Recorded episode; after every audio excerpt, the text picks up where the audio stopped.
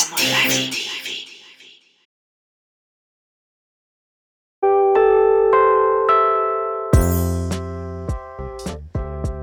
chào các bạn. Hôm nay Thợ Đèn tiếp tục giới thiệu đến các bạn công ty thứ tư trong loạt bài những công ty đáng trân trọng nhất nước Nhật với mong muốn chia sẻ tới các bạn cuộc đời và sự nghiệp của những người sáng lập các công ty vừa và nhỏ của Nhật. Ở một khía cạnh nào đó, những con người này, những công ty này đã và đang làm nên những giá trị cho đất nước con người Nhật Bản các bạn ạ. Bữa nay Thợ Đèn sẽ chia sẻ với các bạn một công ty xuất bản sách có tên là Laguna Tương tự công ty công nghiệp lưu Hóa đã được giới thiệu buổi trước, Laguna được chọn là đại diện cho Nhật Bản vì họ có những đóng góp to lớn trong việc vừa tạo ra những cuốn sách cho cộng đồng, vừa hỗ trợ những người khuyết tật về thần kinh được điều trị theo cách hết sức đặc biệt, đó là trị bệnh bằng cách làm việc. Laguna có khoảng 80% nhân viên là người có tiền sử là bệnh tâm thần, số nhân viên còn lại là bác sĩ, y tá và nhân viên văn phòng hỗ trợ họ viết ra những cuốn sách, trong đó có những cuốn sách kể về cuộc sống của những người tâm thần mà chỉ những người trong cuộc mới biết được. Cuối bài thợ đèn cũng chia sẻ lý do vì sao công ty được đặt tên là Laguna. Giờ chúng ta hãy cùng bắt đầu tìm hiểu về công ty này các bạn nhé.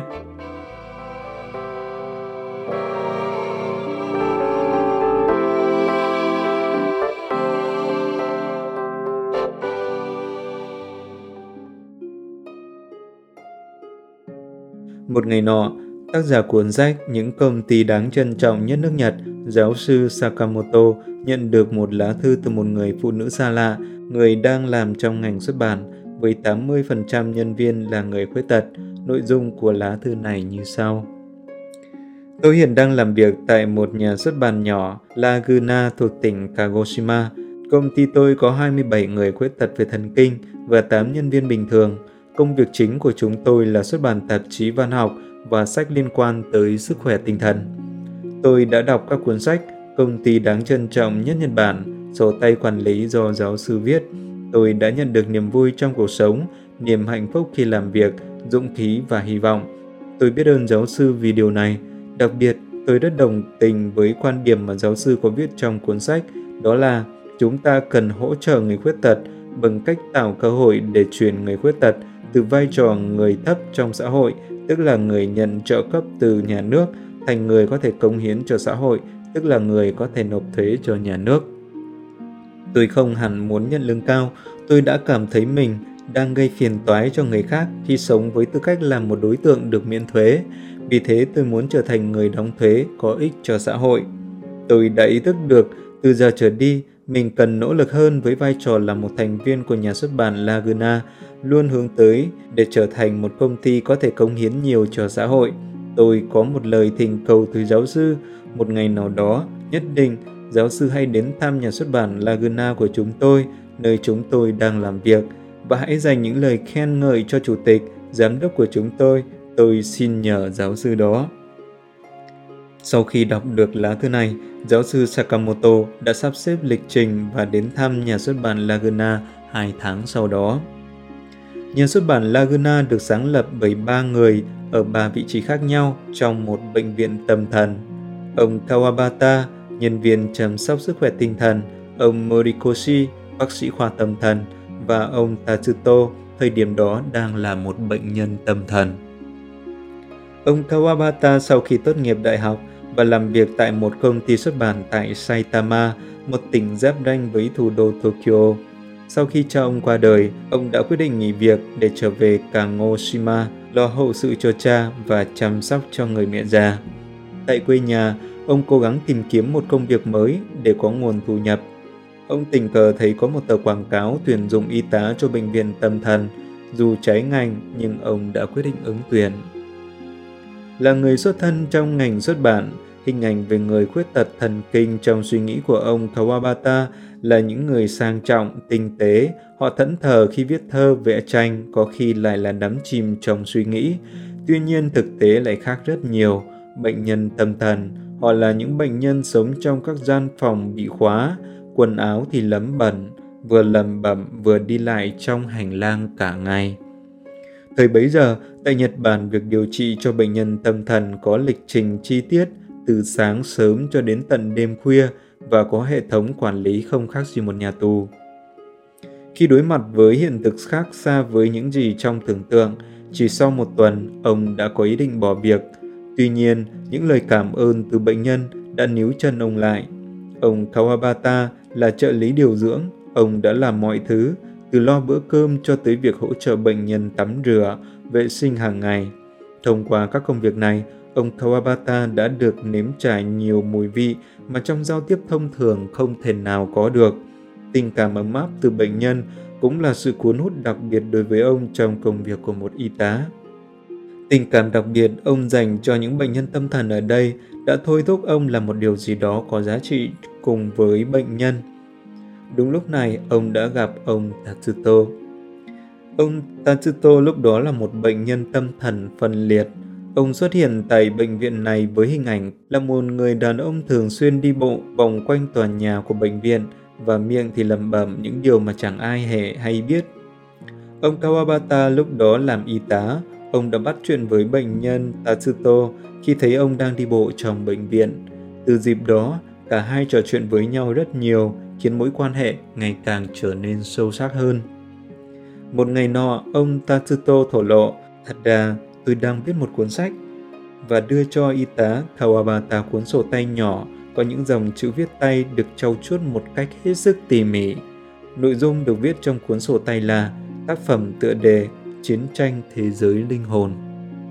Ồ, một câu chuyện tiểu thuyết thật thú vị. Y tá Kawabata có lời khen. Không, đây không phải là tiểu thuyết, mà là những trải nghiệm thực sự. Ảo giác thường hiện lên trong đầu tôi là những mũi khoan lỗ trên não. Não tôi nhiều lúc như muốn tan chảy, còn lớp da như tan chảy và sự thối nát lan rộng trên toàn cơ thể tôi. Đây là những trải nghiệm thực sự chứ không phải là những lời hư cấu của một cuốn tiểu thuyết. Lần đầu tiên, y tá Kawabata hiểu được lý do tại sao thỉnh thoảng ông Tatsuto lại khóc. Trong thế giới ảo giác của Tatsuto, cũng từng có cha mẹ và bạn bè, nhưng từ khi họ đã qua đời thì chỉ còn lại những giọt nước mắt của ông tuôn rơi. Ông Kawabata sau khi đọc được những lời tâm sự thật lòng từ một người bệnh, ông đã nghĩ có lẽ không chỉ Tatsuto, chẳng phải có rất nhiều người giống Tatsuto đang sống trong sự khổ sở về tâm hồn mà người khác khó có thể biết được hay sao. Mình phải làm gì đó để giúp họ mới được. Đây chính là sự khởi đầu của công ty xuất bản Laguna, đơn vị kết nối các bác sĩ, y tá, những người có kinh nghiệm về bệnh tâm thần. Chủ tịch hiện tại là bác sĩ Morikoshi. Do ảnh hưởng từ người cha là một bác sĩ, khi bắt đầu vào trung học, ông bắt đầu có đam mê với khoa thần kinh. Nhìn các bệnh nhân rối loạn tâm thần, ông suy nghĩ, nếu là bệnh nhân thể chất mà tinh thần tỉnh táo thì còn có thể vượt qua được, nhưng đối với căn bệnh gây mất cân bằng như bệnh tâm thần, bản thân mình chắc cũng không thể nào chịu đựng nổi. Sau 6 năm làm nghiên cứu tại phòng y tế của một trường đại học, Ông trở thành bác sĩ khoa thần kinh tại Trung tâm Y tế Thiếu niên Kanto, một trung tâm y tế khu vực phía đông Nhật Bản. Bác sĩ Morikoshi đã kể lại rằng, trong khoảng 3 năm, việc hàng ngày điều trị và trao đổi với bệnh nhân rối loạn tâm thần tại khoa thần kinh khiến tôi cảm thấy vô cùng mệt mỏi. Do đó tôi đã quyết định chuyển bệnh viện. Sau nhiều lần chuyển việc, ông qua Ý để phục hồi tâm trí và cơ thể. Tại đây ông Morikoshi đã biết đến sự tồn tại của những nhà xuất bản nhỏ nơi có nhiều người khuyết tật đang làm việc. Tòa nhà Firenze có hai tầng, tầng 2 là công ty xuất bản, cũng là nơi tiến hành sản xuất các loại các đầu sách. Tầng 1 có rất nhiều công ty xuất bản nhỏ quy mô như một nhà sách. Khi ghé thăm Firenze, ông ấp ủ một giấc mơ có thể cùng các bệnh nhân tạo ra những cuốn sách như cách các nhà xuất bản tại đây đang làm. Morikoshi sau đó trở về nước vào đầu tháng 4 năm 2005. Từ mùa xuân năm 2005, ông làm bác sĩ tại bệnh viện của thành phố Kagoshima, nơi trước đây ông đã từng làm việc. Mùa hè năm đó, ông đã cùng với y tá Kawabata và người bệnh, ông Tatsuto bắt đầu sản xuất sách. Ông Morikoshi và ông Kawabata tin tưởng mạnh mẽ rằng việc những người gặp vấn đề vật thần kinh được sinh hoạt trong xã hội hơn hết là được làm việc trong xã hội chính là cách chữa trị hiệu quả nhất. Hai ông luôn nghĩ bệnh viện chỉ là nơi chữa trị đối với những trường hợp khẩn cấp và một cơ chế với quy mô toàn xã hội để chữa bệnh bằng cách làm việc là cần thiết. Để thực hiện tư tưởng này, hai ông đã kêu gọi những người bạn và tổ chức hội nghị xuất bản có tên là After Five. Hội nghị xuất bản lần đầu tiên có ông Morikoshi, ông Kawabata và ba người y tá cùng với sáu người có tiền sử khuyết tật thần kinh, trong đó có ông Tatsuto. Họ đã tập hợp được tổng cộng 11 người, tất cả đều có chung tư tưởng mong muốn sớm đưa ra những người khuyết tật thần kinh quay trở lại đối với xã hội. Sau cuộc họp đầu tiên, ông Tatsuto đã treo tấm poster lên bảng thông tin bên trong bệnh viện với nội dung Hỡi các bạn, các bạn có muốn cùng chúng tôi sản xuất những cuốn sách hay, có giá trị hay không? Thật ngạc nhiên, sau đó không bao lâu, có rất nhiều bệnh nhân khuyết tật thần kinh đã đến đăng ký tham gia. Sau khi cho ra được cuốn sách đầu tiên, ông Morikoshi đã mang cuốn sách tới các nhà xuất bản.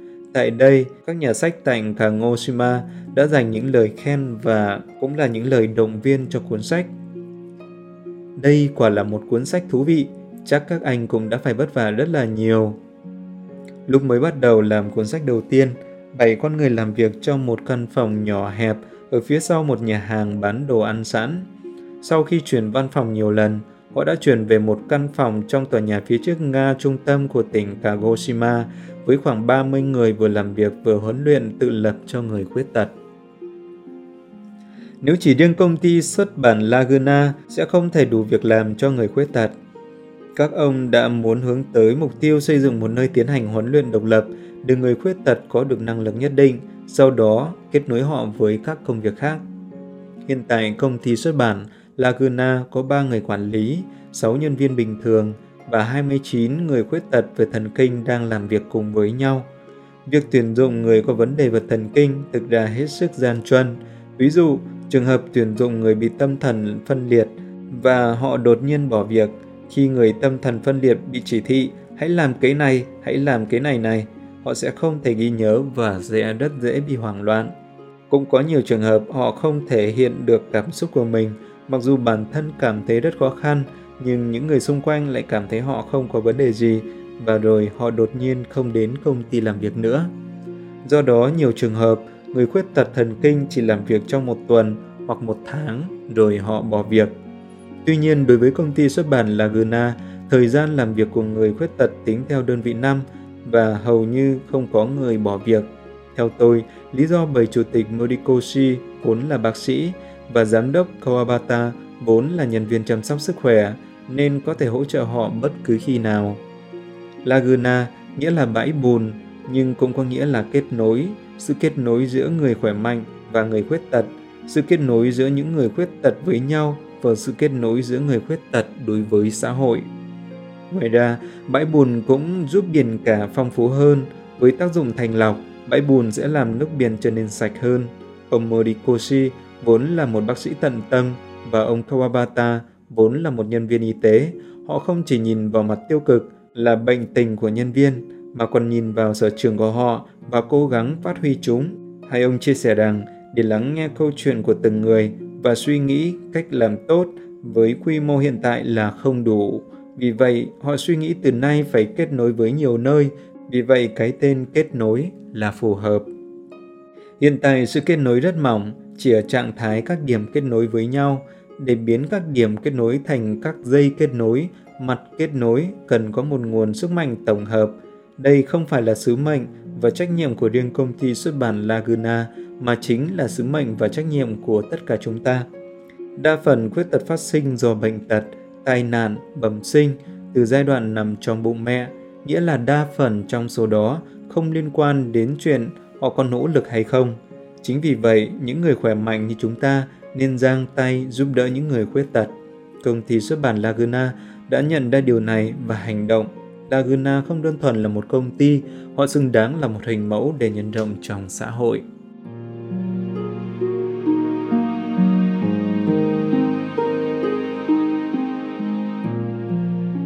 Các bạn thân mến, vậy là Thợ Đèn vừa chia sẻ với các bạn một phần về công ty cổ phần xuất bản Laguna, một công ty được thành lập bởi một bác sĩ, một y tá và một bệnh nhân với sứ mệnh đưa những người có vấn đề vật thần kinh có thể trở thành những người có ích cho xã hội trong xuất bản sách và làm việc cùng cộng đồng.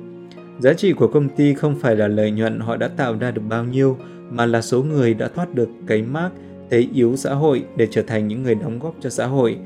Bởi vậy, đối với Laguna, chừng nào họ còn tồn tại thì công ty sẽ luôn là công ty có lãi phải không các bạn? Để tìm hiểu kỹ hơn về các công ty, mời các bạn cùng tìm mua bộ sách Những công ty đáng trân trọng nhất nước Nhật được xuất bản bởi nhà xuất bản phụ nữ, dịch bởi Nomudas, sắp được phát hành. Các bạn cũng đừng quên subscribe Nomudas để tiếp tục nhận được những bài giới thiệu về các công ty khác và về những câu chuyện con người Nhật Bản các bạn nhé.